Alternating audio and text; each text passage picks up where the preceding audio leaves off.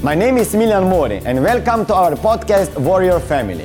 We are a family of successful entrepreneurs, visionaries, hustlers, and leaders. We are compassionate, loving, fearless, and determined. We fight for love, profits, and a better world. And this podcast was made for future leaders, entrepreneurs, world changers, and families all over the world. We gained our wealth by running one of the best network marketing companies in Europe and successfully coaching and speaking empire. Our stories, tips will show you that everything is possible. And this podcast includes all the best sales, marketing, relationship, personal growth, and health advice you can get and interviews with the most successful people in the world. Our motto is My business is not my family. My family is my business. And we are here to show you how to have it all. Hi, everybody. This is Warrior Family, and I'm Smiljan Mori. You are here, my friends, because you believe that we can all create and live the life worth living. But in order to do this, we have to do something about it. And this show, um, the, the, goal with this show is to bring you and to introduce you to the guests, uh, to my friends uh, that can teach you mindset, beliefs, values, and other success hacks that can help you to live the life worth living. And my guest today is Jason Goldberg. Uh, busy people and friends call him JG. Yes, he is turned entrepreneur, international transformational speaker, trainer, coach, author, and host. And what is interesting, he blends personal growth with comedy in his speaking and training.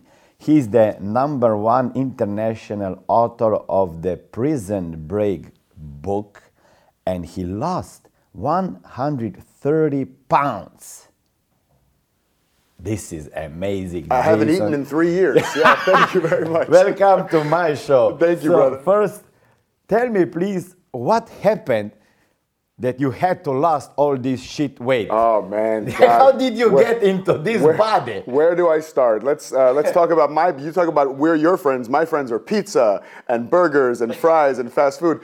No, I was I was raised by a single mother, and she worked very very hard, and I was an only child, and so because she worked a lot of hours, we would just kind of do pizza and fast food, and so I just had very bad eating habits, and I wasn't active even as a kid. I didn't play sports. I didn't get into anything that was like exercise related.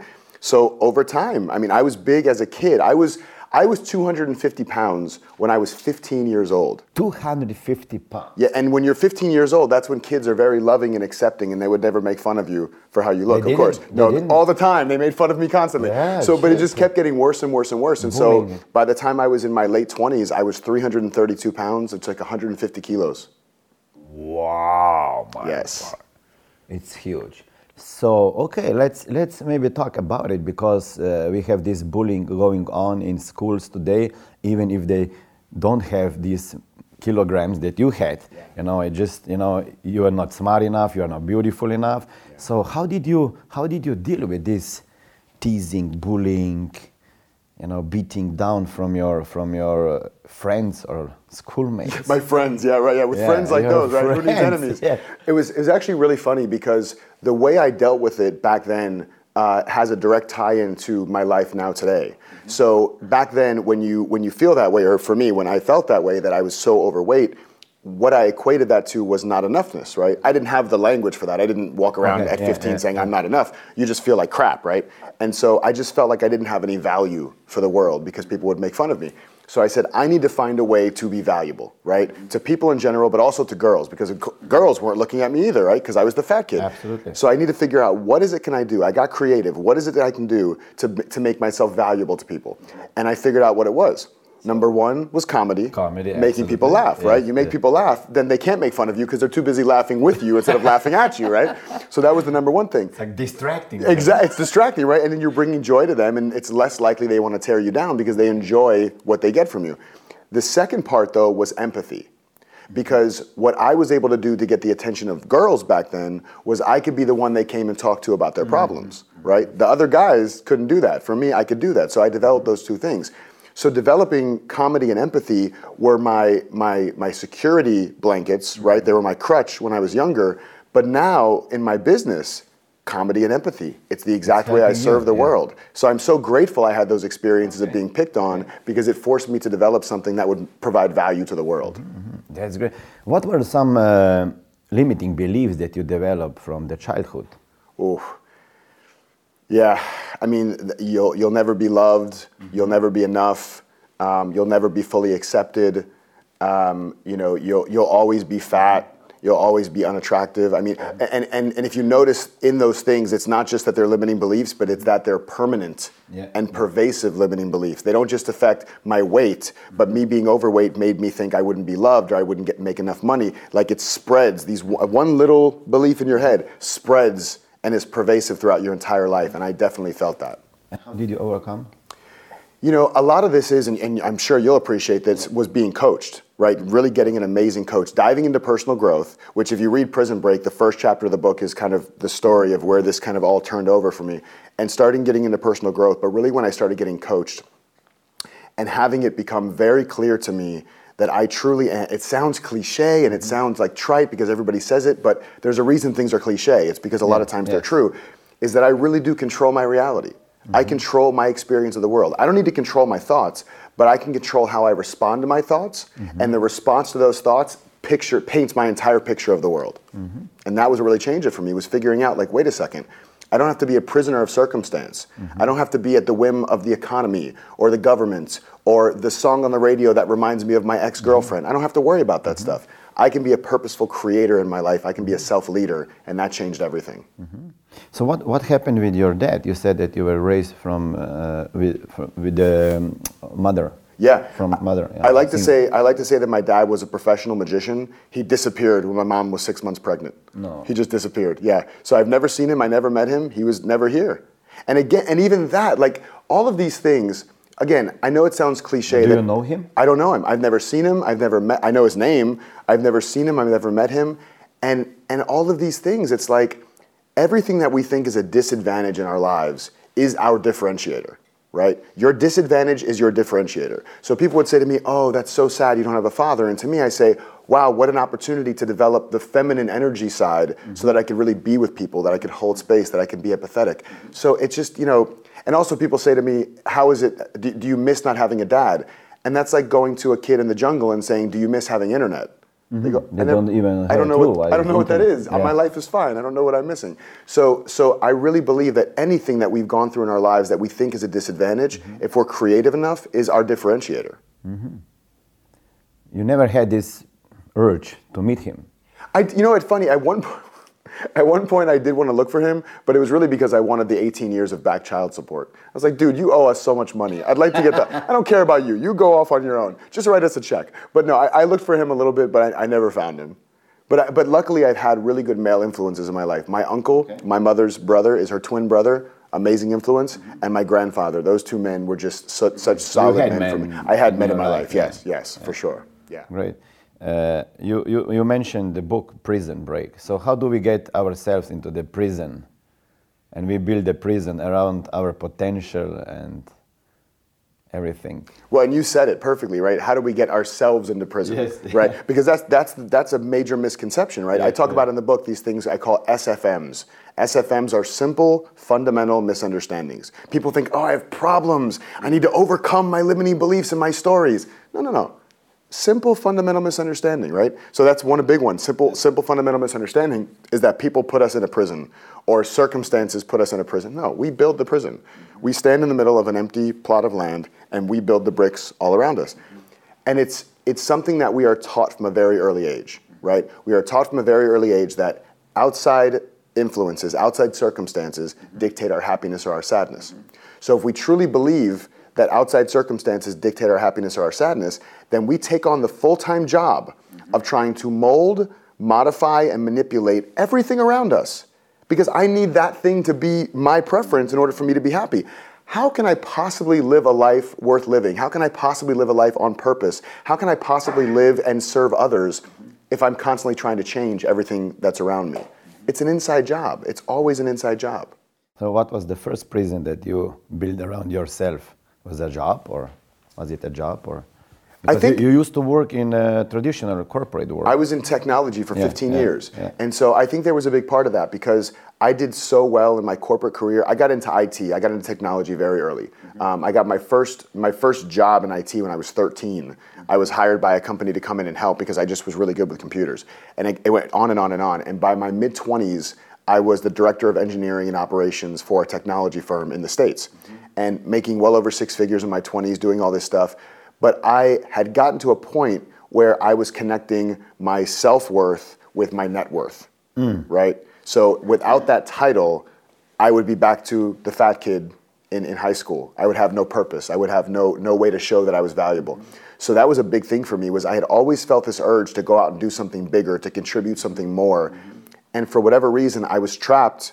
I trapped myself by saying, no, no, no, this is safe. Let me stay with my six figure job. I, I know where my money's coming from every two weeks. I feel I have a high status. You know, I have this director level position, but but it, I was I was stifling my self expression. I wasn't living my full purpose. So you were overweight while in the job. I was, yeah, I was overweight while on the job as well. Mm-hmm. When did you make a decision to, to lose weight, like this 130 Yeah, pounds? it was uh, it was 2009. Yeah. Yeah. it was 2009, and I tell this story in the book, but I'll give you kind of the, the short version. Is that one day I went? Funny enough, right before we started filming, we were talking about socks, right? So so I was at work. Yes, I love socks. I don't know if you could. There you go. You got the the, the California sun, purple sunglasses. You know, so very serious stuff. We had a, this is a very serious interview. Uh, so so I was on Amazon and I was trying to buy like fun socks, right? And it was like hundred dollars worth of socks. So it was a few pairs of socks, and my card, my credit card, got declined. And I know I have way more than $100 in the bank, right? So I'm like, well, maybe I typed the number in wrong. So I typed the number in again. It says declined again, and it says call your bank. I'm like, well, this doesn't make any sense. Back then, in my late 20s, I was a very angry man as well. So no matter what happened, if it didn't go exactly according to plan, I would rage. Like I would chase people in traffic if they cut me off. I would punch holes in walls if I got mad. I would I threw a $700 cell phone against the wall one time and broke it because I had a difficult conversation with my boss. I was an angry dude, man. I was a super angry dude. So when this happened, I'm in my office. I'm in this big, beautiful office overlooking downtown Orlando where Mickey Mouse is, you know, and uh, and I throw my chair back into the wall and I snatch my cell phone off the desk and I fling open my office door and I storm out of the office and I call my bank and I'm like mashing the zero button so I can get like a live person and I finally get somebody and I say, "What the hell's going on? I'm trying to make a purchase. I know there's money in my account. Why are you declining my card?" And of course, the guy is trying to get very nice, trying to calm me down. Mr. Goldberg, let's take a look at your account. And he punches a few buttons and he says, uh, It looks like there was some potentially fraudulent activity on the card, so we deactivated the card. Okay. So now, you, a normal person, would probably say, Thank you. Thank you, yeah. you for. No, no, no. I got extra mad. What do you mean there was fraudulent? Who stole my account? Who stole my. I'm get mad, getting madder and madder and madder. So I said, I want to know what are these fraudulent charges? What did people buy on my card that made you cut off all my money? What happened?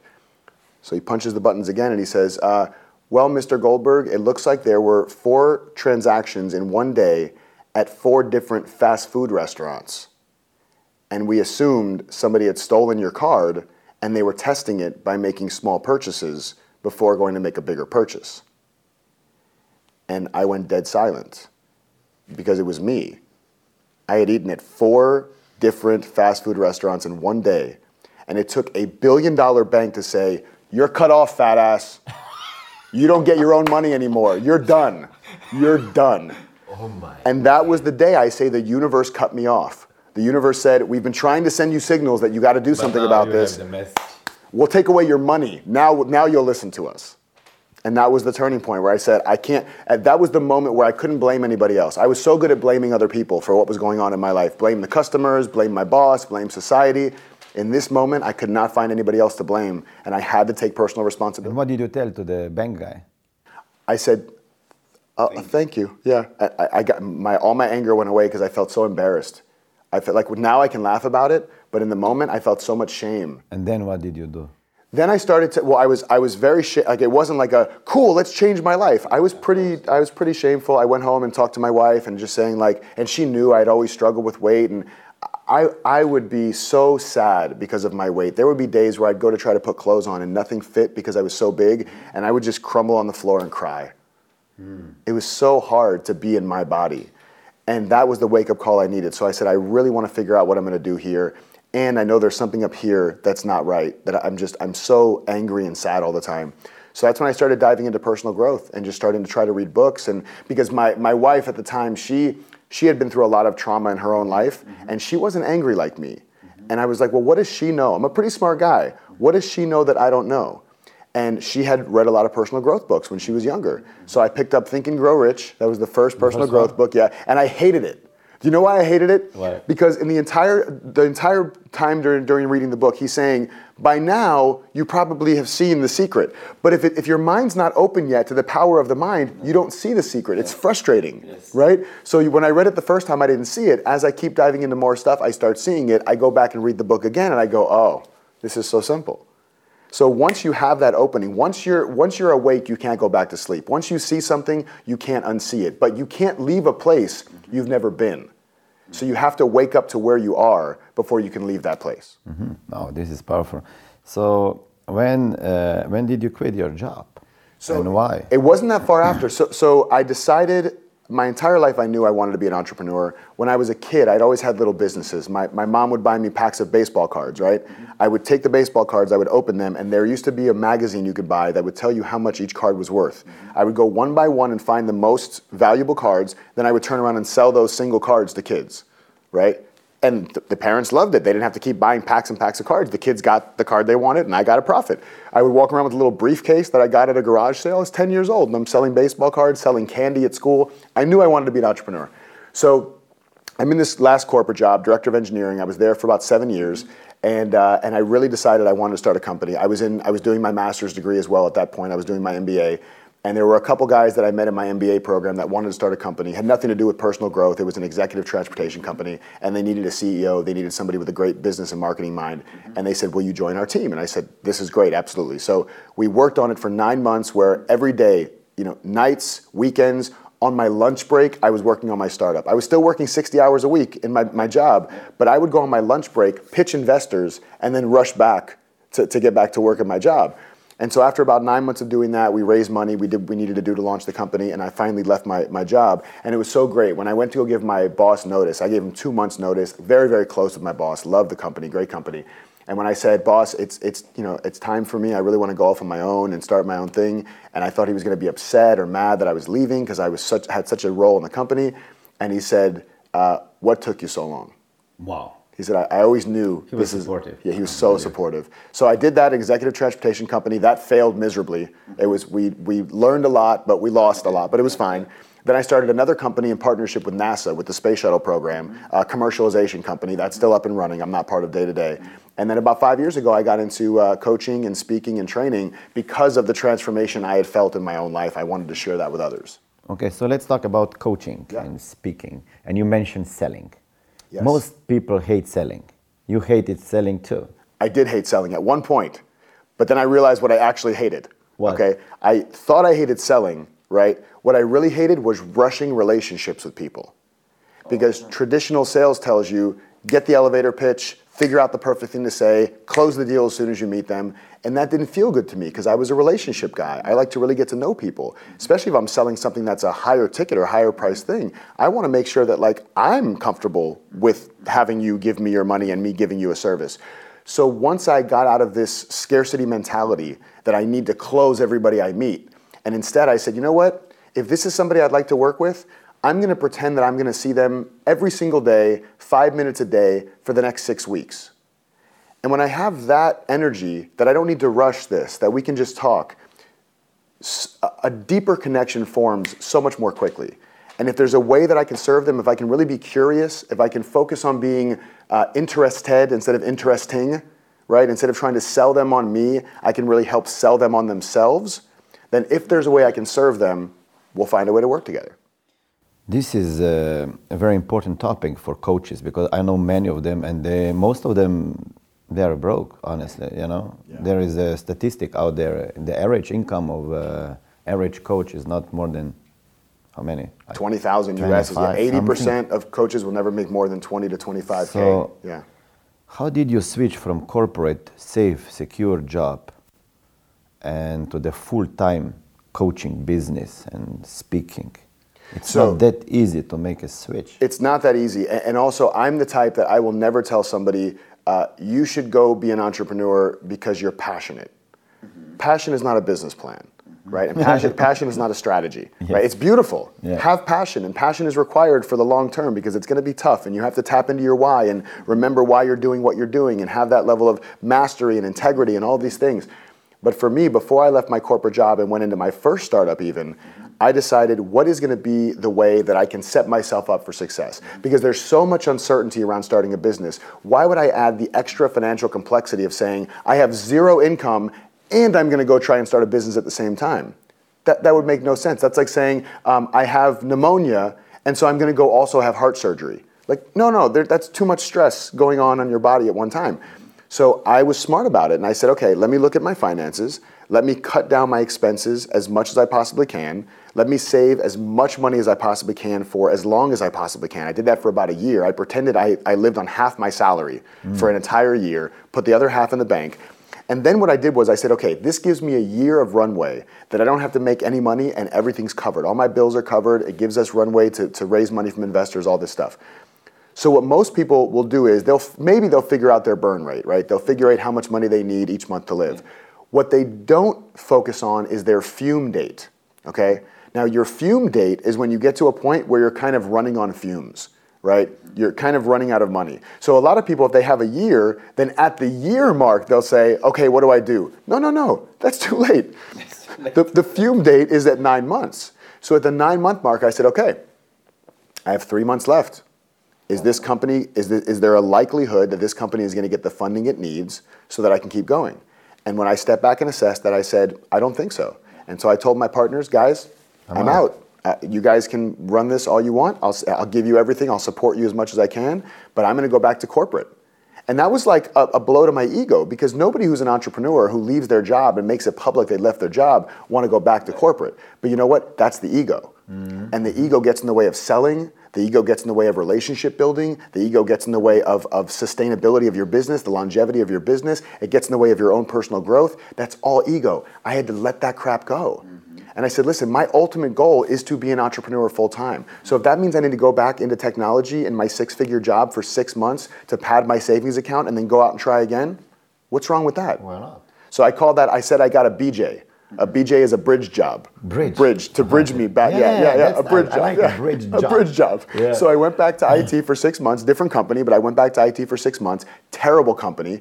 It was the worst thing in the world. I literally was counting, I had a paper where I was counting down the days until I could leave because I hated the job so much. But I changed my mindset around that and I said, you know what? I don't need to love this job, but I do want to fall in like with it. I don't need to fall in love. I'm going to fall in like. And every time I walked in the door, I said, this is one day closer to my dream of being an entrepreneur. And when I left that job five years ago, I never went back. In 2013, that was starting point of your coaching business. Yes. And after first year, you had twelve thousand dollars in your bank account. Kind income. of. Yeah. Kind of. Well, yeah, kind of. Yeah. So it was, it was eleven thousand six hundred dollars, but five thousand of that was me transferring money from my personal account into my business account. So it was, so it was really like sixty five hundred. Dust in the eyes. Yes. So what happened then? Did you also think about going back to the and, and get this bridge job? I thought about it. I thought about the bridge job. Luckily, again, I had the money in the account, so I had another year uh, to, to, to make that happen. So again, I wanted to be as, as smart as possible, as conservative as possible. But in the course of that year is when I really learned this lesson about the power of service, right? And, and I just talked about the ego. The opposite of ego for me is service, right? So when I root my selling in service, when I root my own growth in service, when I root my marketing in service, when I root everything in service, things just happen more quickly, right? It's not service as a strategy. A lot of people will do service as a strategy. No, no. This is about really asking yourself every day, who can I serve today? Like, who can I really powerfully serve? As if this was my last day on the planet and all I wanted to do was meaningfully contribute to somebody in the world, what would I do? And that has become everything for me. Like, I tell people, my business plan is to leave everybody I meet with at least 5% more joy than I found them. And my business strategy is to really, really give a crap about the work that I do and the people that I do it with. And that served me really well over the last five years. So you coined this word selling by serving. Selling by serving. So what what changed in at the end of this first year in 2013? Well, I think part of it is I think part of it is just anytime you start something new, it takes time to ramp up. And also when, when you start as a coach or anything else, you suck. You're not good. Like you know, quality comes from quantity. There's no steps you can skip. And people come to me and they're like, you know, I, I had a guy come to me and he wanted to work with me and he said, um, I, I, said, what are you looking to create in six months? He's a, he was a 22 year old kid. He had just gotten out of college, never had any real work experience, and said, in the next six months, I'd like to have a six figure income. I'd like to be working with the top leaders in top companies. I'd like to be working three days a week and I'd like to be traveling the world full time in six months. And I sat there and I said, man, I'm, I'm really sorry. And he said, why? I said, well, you, you, must have some terminal illness. You must be dying in six months, and that's why we needed this to all happen so quickly. and he starts laughing, right? And he realized, oh yeah, why am I rushing this? Why did why does this have to happen in six months? So part of it is just like it takes time. It take if it was that easy, everybody would do it, right? So part of it was just finding my bearings and getting better as a coach and coaching my butt off and just really serving people. But after that first year is when I really started to get, oh, if I start showing up as me if I stop trying to build what I called an oh so do I business, right? An oh so do I business is uh, you meet somebody at a networking event and you say, You coach? Oh, so do I. You have a course? Oh, so do I. You have a book? Oh, so do I. And it just looks like a sea of the same business everywhere. What I finally got after that first year was I could switch from building an oh so do I business to building what I call now a competition proof business by really leaning into my own self awareness, by seeing what it is that I activate within people. So once I figured out for me, and I help people do this all the time because I think it's so important for your brand and for what you do, once I realized that I bring people joy and that I can be playful and that I can bring people laughter, that was the thing I would lead with. And then I put my message on top of it. Instead of trying to lead with my message, which everybody's doing. Everybody has a Absolutely, message. Yeah, and yeah, yeah, you're just pitching, right? Yeah. So if I can instead say, hey, here's me as a human, and then you say, that's a cool human. I like that human. I wonder what that human does for a living oh, he's a coach? Mm-hmm. I wonder what he coaches about. And now they're really interested in exploring, and now it's a pull through instead of me trying to push something onto you, if that makes sense. Do you have any special channels where you get your clients or referrals? How do you do it? Typically, Facebook. Facebook has been everything. 95% of my business has come directly through Facebook and organically, right. not with paid ads right? I've done very, very little paid ads. I had a couple course launches that I did some paid ad stuff, but even that was to my warm audience that I already had. For me, it was really about how can I show up on Facebook and provide so much value consistently, right? How can I build a tribe by showing up authentically as me? And back to the sock thing, right? Like the sock thing is funny, right? We were joking before, yeah, oh, yeah, oh, funny yeah, socks. But people are sending me socks in the mail. People tag me in posts about socks online. When you think about this, if there's five coaches online who say, make six figures in six weeks, uh, be your own boss, uh, live your dream lifestyle. And then they see me and they're like, oh, that's the guy with the socks. That's the guy that likes the bacon. That's the guy that's the rapper. And he's a coach. Which of those do you think is the most memorable? Right? Absolutely, the guy with socks. Exactly. So I started realizing all the parts of myself I had been holding back because I said, that's not professional. Mm. Nobody's going to take me seriously if I talk about huge. socks.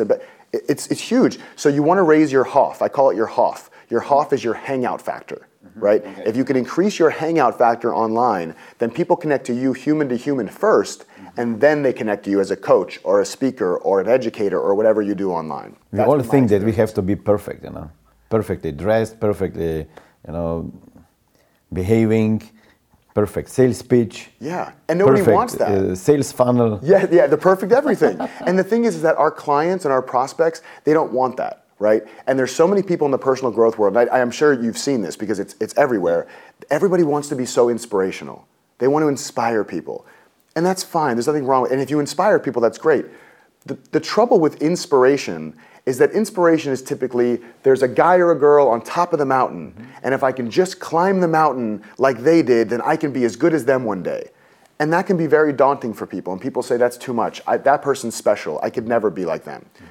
Instead of inspirational, what if we practice being aspirational, mm-hmm. right? What if we help people to aspire to be normal just like us and do extraordinary things?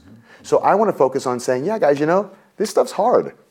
I, I, still struggle with stuff. I wrote the book called Prison Break, and I'm still a prisoner sometimes. Absolutely. I have a show called The Not So Serious Life, and sometimes I'm freaking serious. And that's okay because it's the human experience. Mm-hmm. And they look at me and they go, well, if this guy is okay sharing his stuff and he still struggles, then maybe it's possible for me to have some success in the same way he's had success. So I want to go from inspirational to aspirational and really connect with people that way. Okay, talk a little bit about the prisoner and the self leader. Yeah. What are the differences? Uh... Yeah. So essentially, the prisoner is the person who everything that they feel is dictated by something outside of them, right? It's always the person at work that shut down their idea, or the boss who just won't listen to them, or the client who's too demanding, or the stupid people that don't know how to drive that you're yelling and honking at or chasing like I used to do, which I don't do anymore, thank goodness. Uh, you're, you're just, everything is reliant upon outside people and outside circumstances. The self leader understands, and this is kind of my mantra for life now creativity is greater than circumstance. Mm. There is no circumstance that calm, clear, conscious, courageous creativity mm-hmm. cannot overcome. So a self leader says, given the conditions of the game, how do I want to play? Mm-hmm. Given the conditions of the game, what would I like to create? Mm-hmm. Given the conditions of the game that I'm facing right now, what role can I play in having a higher likelihood of success in this moment? So it's much more personal responsibility. I can play a role in creating what I want instead of waiting for the world to give me what I want. Mm. Great. Sometimes we push too much, huh? Yeah, we. That that was you too. And it still is sometimes. Yeah, yeah. I, you know, I still push sometimes too. You know, and, and I tell people too. There's a. Do you know Sadhguru? Have you heard of Sadhguru before? He's an Indian guru. He's online. He has really great stuff. And he, he talks. He has this one blog post called "Loosen Your Grip." And when I read it, it hit me at such a deep level because I realized I had such a tight grip on so many things, so, so much control. I wanted to control everything. And when we can just like loosen our grip, we don't drop what we're doing. We don't want, like, you know, uh, when I tell people to be not so serious, they think I mean just play around, drink alcohol all day, no. and throw water balloons. No, no, no. The opposite of serious is a great uh, distinction from Alan Watts. The opposite of serious, Alan Watts talks about, is sincere. I want to be sincere about my work, but I want to be relaxed. I want to chill out. I want to allow my innate creativity to flow. And when I'm too tight gripped, I stifle all that creativity and I can't see the opportunities all around me to create money, to create relationship, to create products, to create services. I can't see any of that when I'm too sped up in my mind. So when I take things less seriously and I calm down and I'm a little more playful, I see opportunity everywhere. Goal setting you know we can hear so many things about goal setting. What worked for you in the goal setting space? That's a really good question. I, am not huge on hardcore goal setting. Um, i like to uh, um, have an outcome in mind. Uh, I, I, say have the end in mind but not the end in stone right? So i want to have something i'm shooting for but i want to then figure out what my highest yielding activities are, right? Because I believe there are high yielding and low yielding activities. High yielding ones have a higher likelihood of getting you where you want. Low yielding ones are not bad necessarily, but they're not necessarily taking you where you want to go. So I want to have that outcome in mind, but then I want to be unattached. Mm-hmm. I want to hold that very lightly, very loosely. I would like to create this much money. Fantastic, perfect. I have no attachment to it. But what can I be doing on a day by day, basis? If I had reality show cameras following me all day and I told them, guys, listen, my only goal in life is to serve a million people and to make $10 million. If they were following me around every day, would they know that's what I was really focused on by the activities I was doing every day, right? So for me, it's less about goal setting and more about being in integrity with showing up every day and doing the work that needs to be done that takes you in the general direction of your goals. Mm-hmm. So it, it's being productive, productive. Real, real productive, right? Like in my book, I talk about there's productivity and there's productivity, like F A U X, like fake. Productivity, productivity, right? So people that like want to be coaches, they go, oh, I'll blog all day, then I'm productive. Well, that's helpful, but if you want to make money now, you need to be serving people now. Go find people to serve. Go find somebody with a pulse and a problem and help them. That's the way you build your business. You don't just sit there and write blogs all day. In my in my world. Can you share some productivity hacks that you have or time management hacks?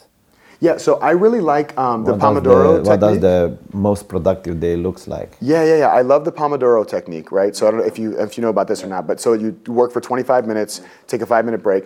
But here's the funny thing: is that I scale that down quite a bit.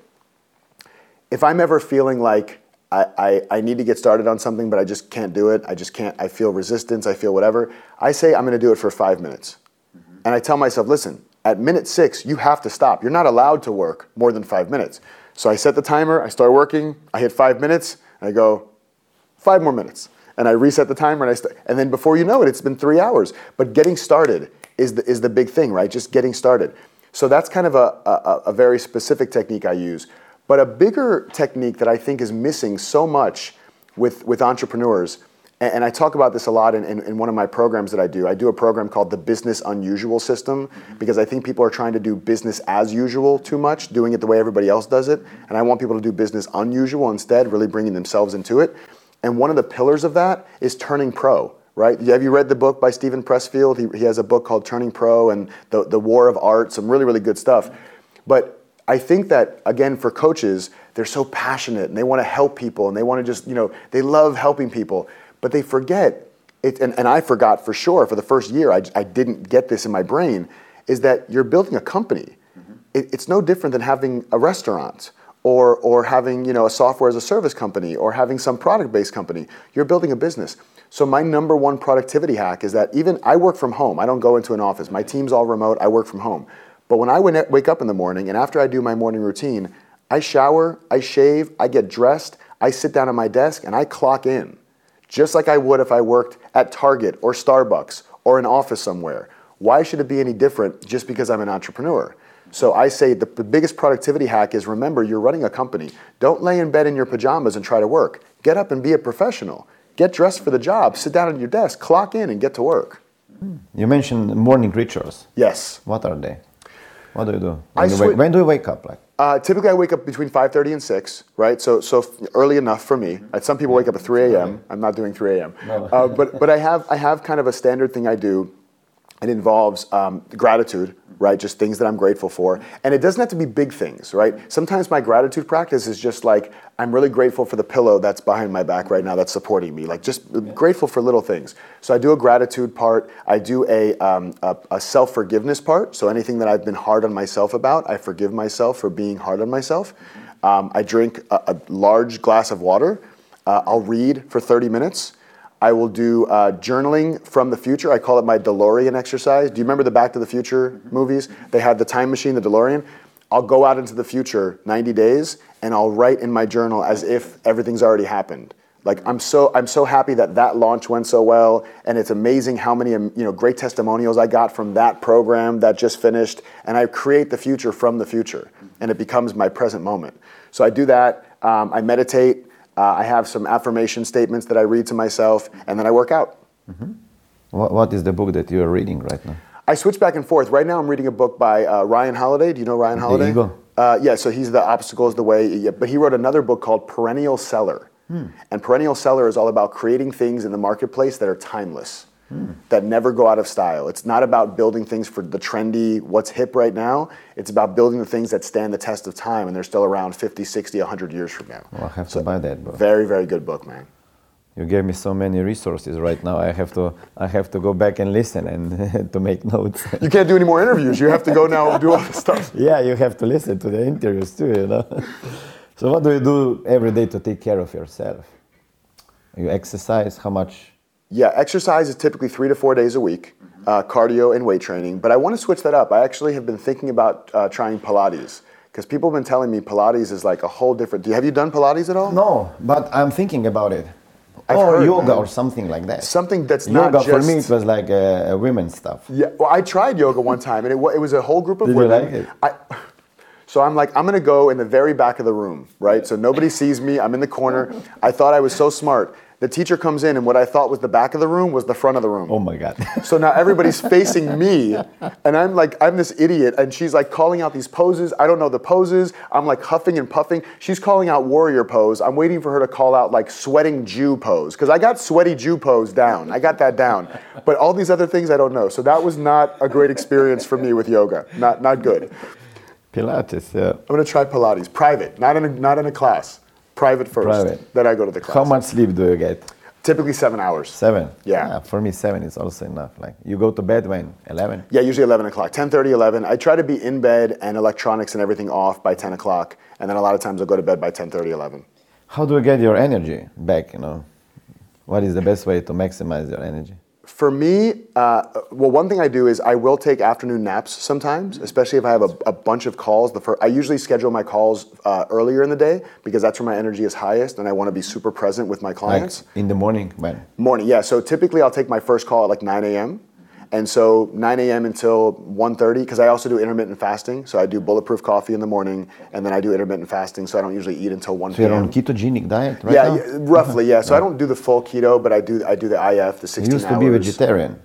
I, I'm still pretty much vegetarian. Okay, I'm, well, I'm a you can- baconitarian. yeah, baconitarian, Yeah, so I do bacon, but no other meat. Yeah. you like bacon or what? I, I do, you know, the smell of bacon, not even so much the taste. Have you, I mean, do you eat bacon? Yeah, Or- absolutely. the smell, just the, there's a little meme of a kid online who's eating bacon for the first time, and you see in his face, he just goes, oh.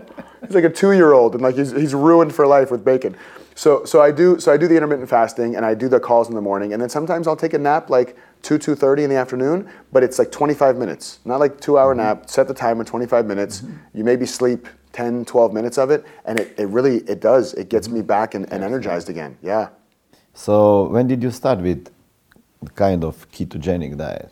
Funny, it was actually. and what is the difference? What is the difference that you notice? it's huge. So I actually started it after one of the A-Fest, A-Fest in Mexico in November 2016. They had Bulletproof there, and they had they were giving away the coffee. David was there. Uh, I don't. Dave. Uh, Dave wasn't there, but he had some of his people David. there. Yeah, yeah. Da- David was there. Uh, I think the A-Fest before, Okay. and then this time they just sent their team to like make he's the Bulletproof. guy. Yeah, he's at Genius. he's a he's a real biohacker. He was also over 300 pounds. Yeah. He was also very He big. a lot of weight. amazing. And he, he attributes a lot of that to the Yeah, keto yeah, diet and to bulletproof. so i tried bulletproof there. I really liked it. And i i had lost all my weight but i had gained back maybe like 15 20 pounds over the course of a few mm-hmm. years. Mm-hmm. And so i said i'm going to try this out. So i started doing bulletproof and intermittent fasting dropped 25 pounds in probably two months and just mm-hmm. felt energized felt sharper uh, yeah, I, I've loved it, man. It's been, and I've so I've been doing it for a year and a half, and I really, or yeah, a year and a half, and I really like it. Yeah. Some people they argue.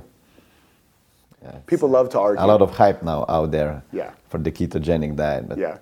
it, I don't look at the ketogenic diet as a diet that I will stay on for two months, but it's like a lifestyle for me. Yeah. Well, and they talk about this too. You know, I just watched a documentary about diets, and they're saying, you know, which is best, South Beach or keto or all these different things. And I they did this. everything. Yeah, yeah, and they did this whole study, and you know what they came up with at the end? They said there's no right diet. The right diet is the one that you will stick with. Right? Mm-hmm. Yeah. And that's the same in business. Yeah, yeah. There's no right way to build a business. There's the way that you will actually commit to being consistent with. Mm-hmm. And if you pick any of those diets and you're just consistent with them, you'll see Mm-hmm. results. But most people, they give up too early. So whether it's your life, your relationships, your business, your health, consistency and staying on one path is going to yield far more results than trying to find the perfect thing. When you are the happiest in your life, Oh, that's easy. Uh, when I'm serving, but even more specifically when I'm on stage. I just Yeah, any kind of sense. teaching. You know, I, I always call myself an edutainer, so education, Yeah, entertainment. yeah. That, you, you're the same. You love being like, like you, it. you light up it's on like me. I've seen you on stage, dude. Like you just like you have a big personality, but when you're on stage, it's like I've seen you in rooms of thousands, Yeah, yeah. and you fill up that room, man. So I know you're lit up on stage Yeah. too. Thank you. Yeah, man. It's great. Uh, I, what, what, what, what about the future? You know, the, where do you see yourself in five years? Ooh, five years. Like I it's, I know it's uh, very far away, but anyway, Yeah. like I don't know what I'm having for lunch today. Uh, five years. What I would really love to do, my my uh, kind of bigger long-term vision, is I really believe in the power of of entertainment as a conduit to transformation. Right. I, I really believe that entertainment, comedy, humor, levity, it makes it so much easier for people to experience transformation. What I would love to do is I would love to have a media distribution company at some point that creates this really aspirational but fun and edgy, like not like, you know, sweet, you know, sweet inspirational stuff, but you know, maybe there's an F-bomb here or there. Maybe it's a little inappropriate and there's jokes and all that stuff. But it, it still gives people permission and it gives them reminders of how they can live uh, a more purposeful life. So I would love to create something where people just have a place to go and they say, anytime I need a little pick me up, anytime I need something to really help me feel more in line and with my purpose, but also be entertained, they come to my network. And I'll be hosting shows, I'll be creating shows that I'm in, but also bringing other people in that share the same values to share their message and share their gifts with the world. So that's really my, my five year goal. Hopefully less than five years, but five year goal. okay. Uh, how many people you have on the team now? I just have two people. Two people. Yeah, it's two people. One's local for me. She's my assistant and she does a lot of other things. And then one is remote in South Africa. Mm-hmm, Yeah. It's like working from home. Yeah, exactly. They get to work from home. They get to have freedom. How, how did you find this assistant in South Africa. You know, Here- yeah. we, we have this fixed mindset that we have to have somebody in the office for the full, full, full time. And I had that view too. Like I had this like, oh no, I don't know about remote because how do you do? I had the limiting belief, and I said, you know what? The only way I'm going to test this is to test it. Like that, you can't figure it out in your mind. And people have asked me a lot, like, how do you hire? Because my team is amazing. Like I, every every day, I'm so grateful for them, and they know if you ask them multiple times a week, they'll get a random WhatsApp from me just saying, I'm so grateful for you. Like that's it. You didn't do anything special. I'm just super grateful to have you on the team.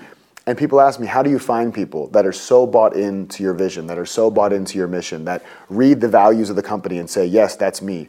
And for me, both of the people that work for me were fans of my work. Mm-hmm. They had already followed me. They had, so, so they were already in so, such alignment. They knew my work. They knew what I was about, and it resonated with them. So the values alignment, the values match, mm-hmm. instant. And I, and I love them because they're, they're on the team and they really feel like my message is their message, which is what I want them to feel. What, what is the biggest challenge that you are facing right now in the business?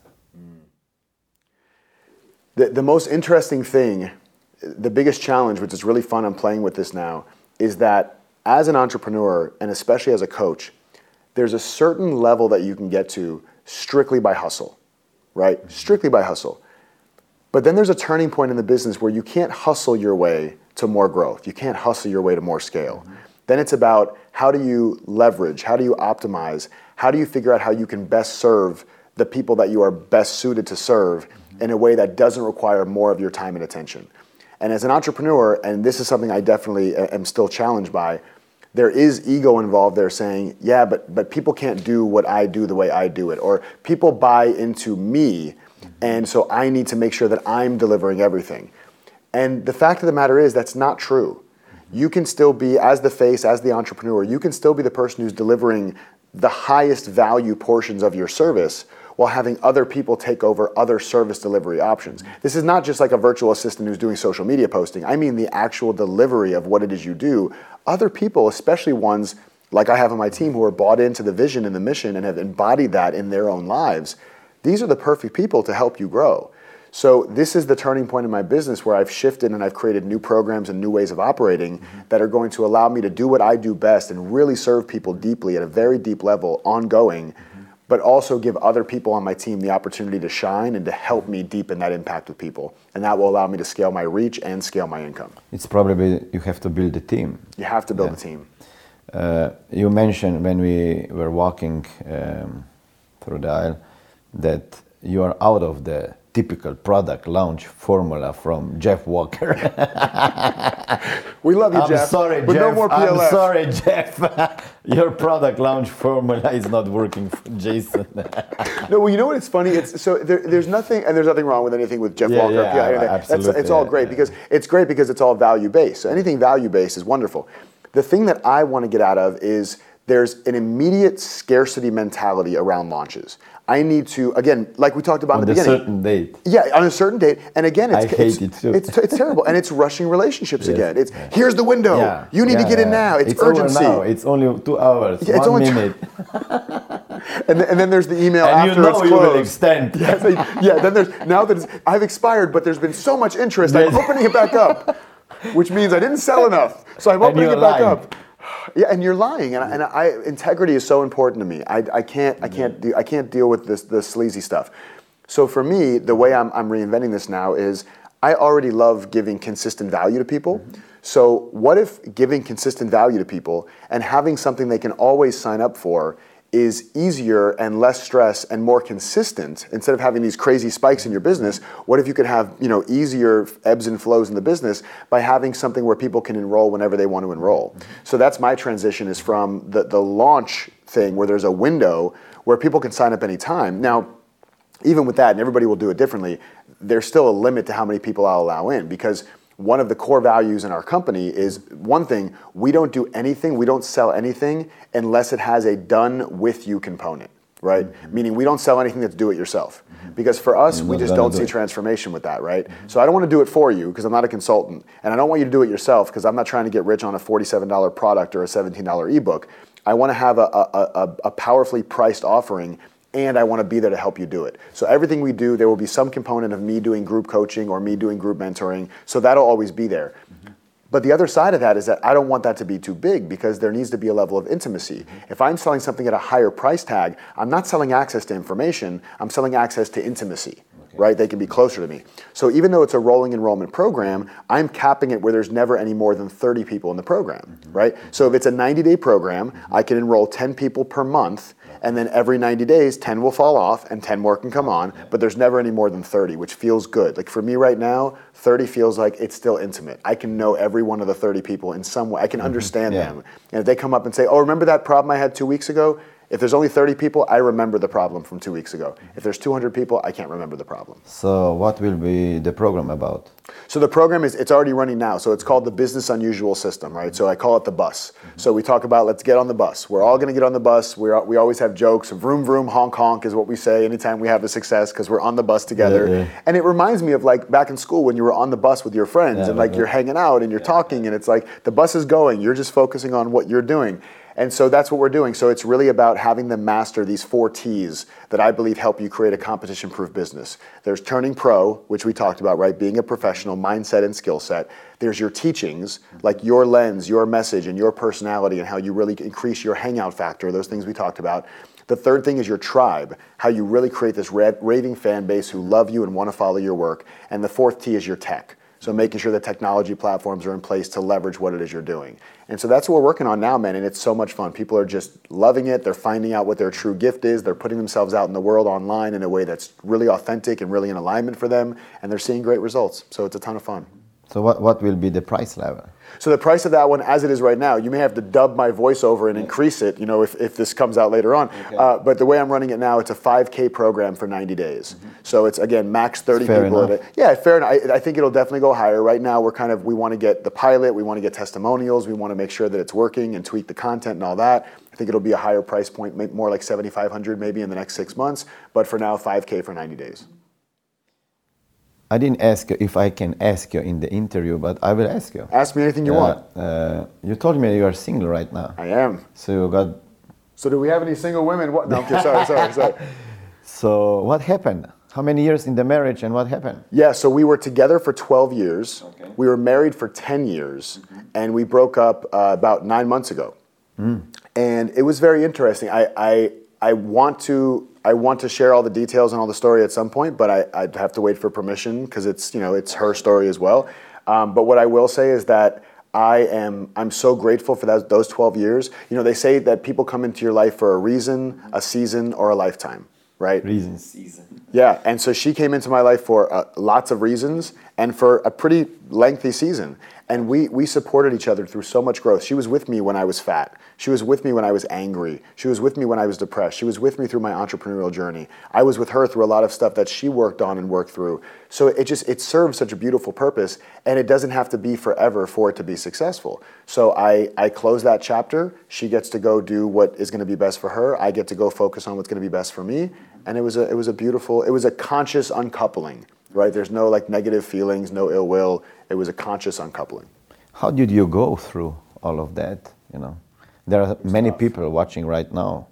They're either thinking about doing it, they are out of the relationship, they are, you know, in the relationship that sucks, and they, you know, they pretend that it's working and it's still okay.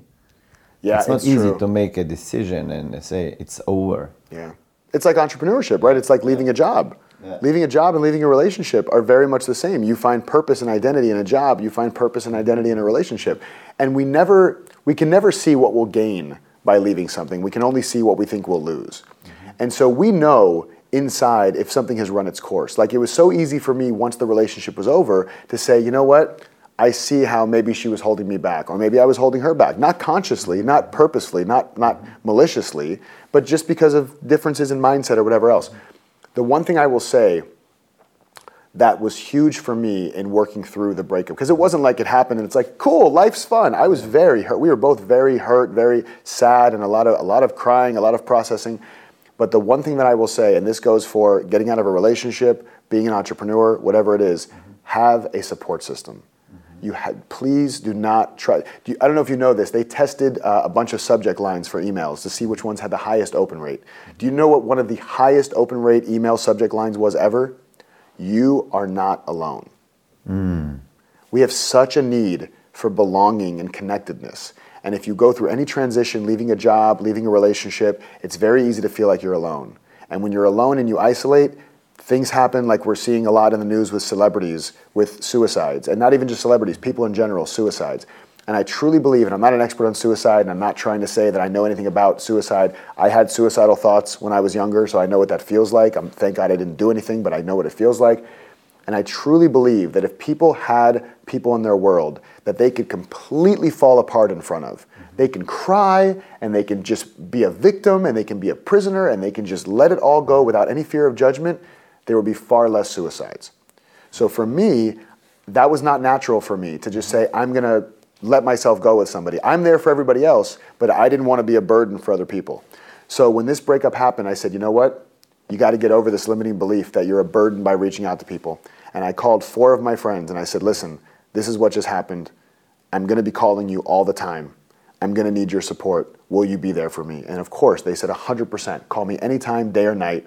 And I said, I'm going to feel like a burden. I'm not going to want to pick up the phone. I'm going to feel like I'm bothering you. And I just need you to tell me that that's okay. And they, te- they, would t- they would tell me all the time call me anytime. You're not alone. I'm here with you.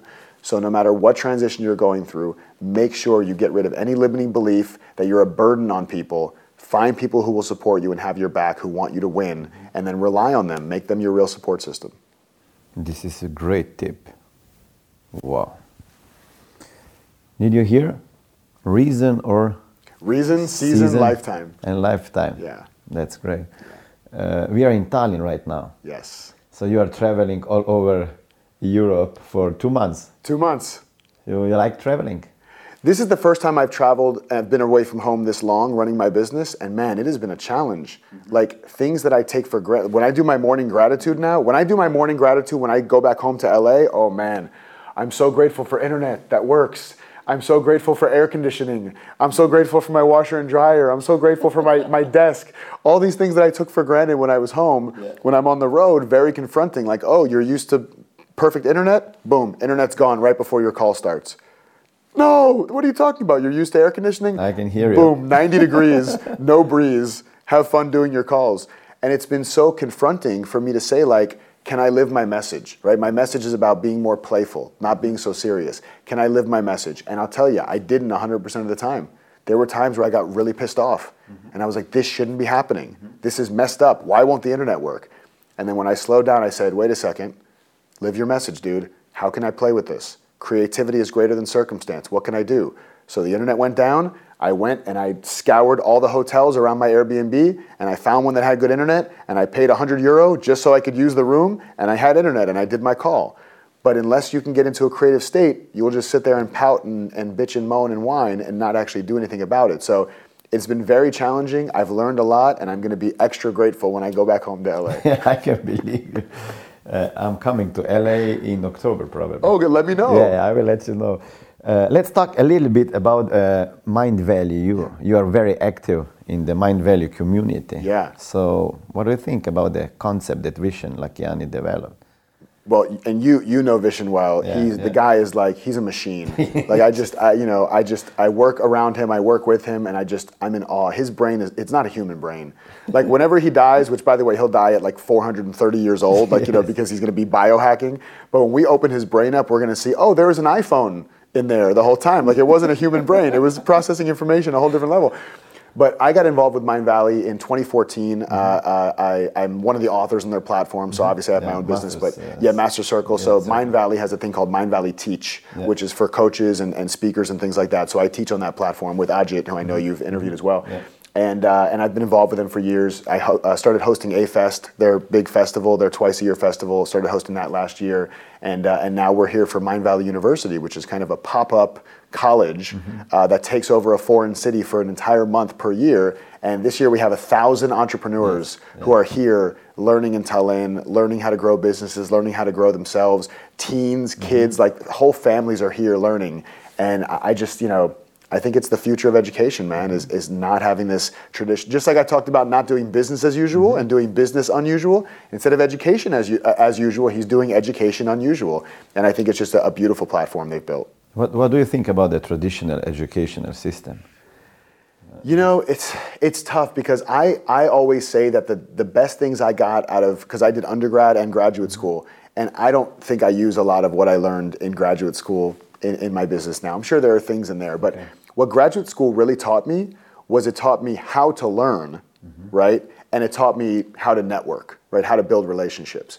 So if we can do that in a different way that doesn't require four years or doesn't require hundreds of thousands of dollars and doesn't require extra coursework that is irrelevant as soon as mm-hmm. you learn it because something has already changed out there, if we can focus on teaching ourselves how to learn, teaching ourselves how to be more resourceful, then we can find micro learnings to apply mm-hmm. in the practical aspects of our business but we'll always have the mindset to be able to bring in new information and apply it. I think that's much more important than the information itself is how do we apply the information? How do we take it from being information and make it transformation? How do we make it from information to application? And I think that's a big part of having a non-traditional education mm-hmm. system. Well, I agree totally. Yeah. I finished the law school and didn't help me a lot. But did you learn how to learn? Like you learned Yeah, yeah. I, I got some discipline from the school and that was it. Yeah. So we can learn these skills in any other way. Exactly. Yeah.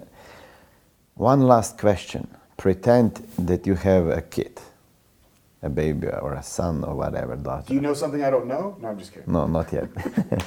so, or you pretend that you are talking to some other kids. Yeah. If you if you had only five seconds to live, what would be the last? I call this exercise the power message or the last message. What would be the last message you would send to your kid? Something that would inspire him or her to live to his her full potential. Like something that would stick with her till the rest of their life. You know, the, the message that comes up for me is is just to just to really love yourself and to relax. Because if I love myself and I'm relaxed and I'm less tense, all the other stuff takes care of itself. It's easier for me to love other people, it's easier for me to make money, it's easier for me to be healthy. It's only when I'm too tense and too serious that everything feels too hard. So I would say love yourself, don't beat yourself up, and just relax. And then take purposeful action, right? Not just love yourself and sit on the couch. Love yourself, relax, and take purposeful action. Thank you, Jason. Thank you. so- It's so good to see you, Smiley. Yeah. Love you. So, man. guys, love yourself and relax, and see you in the next show. If you want more success tips, motivational stories, personal growth advice, incredible personal stories, and other useful life tips, follow me on social media. You can find me as Smiljan Mori on Facebook and Instagram, and Smiljan Mori Warrior Family on YouTube. If you are in the MLM industry, visit my website smiljanmori.com and start your six figure business.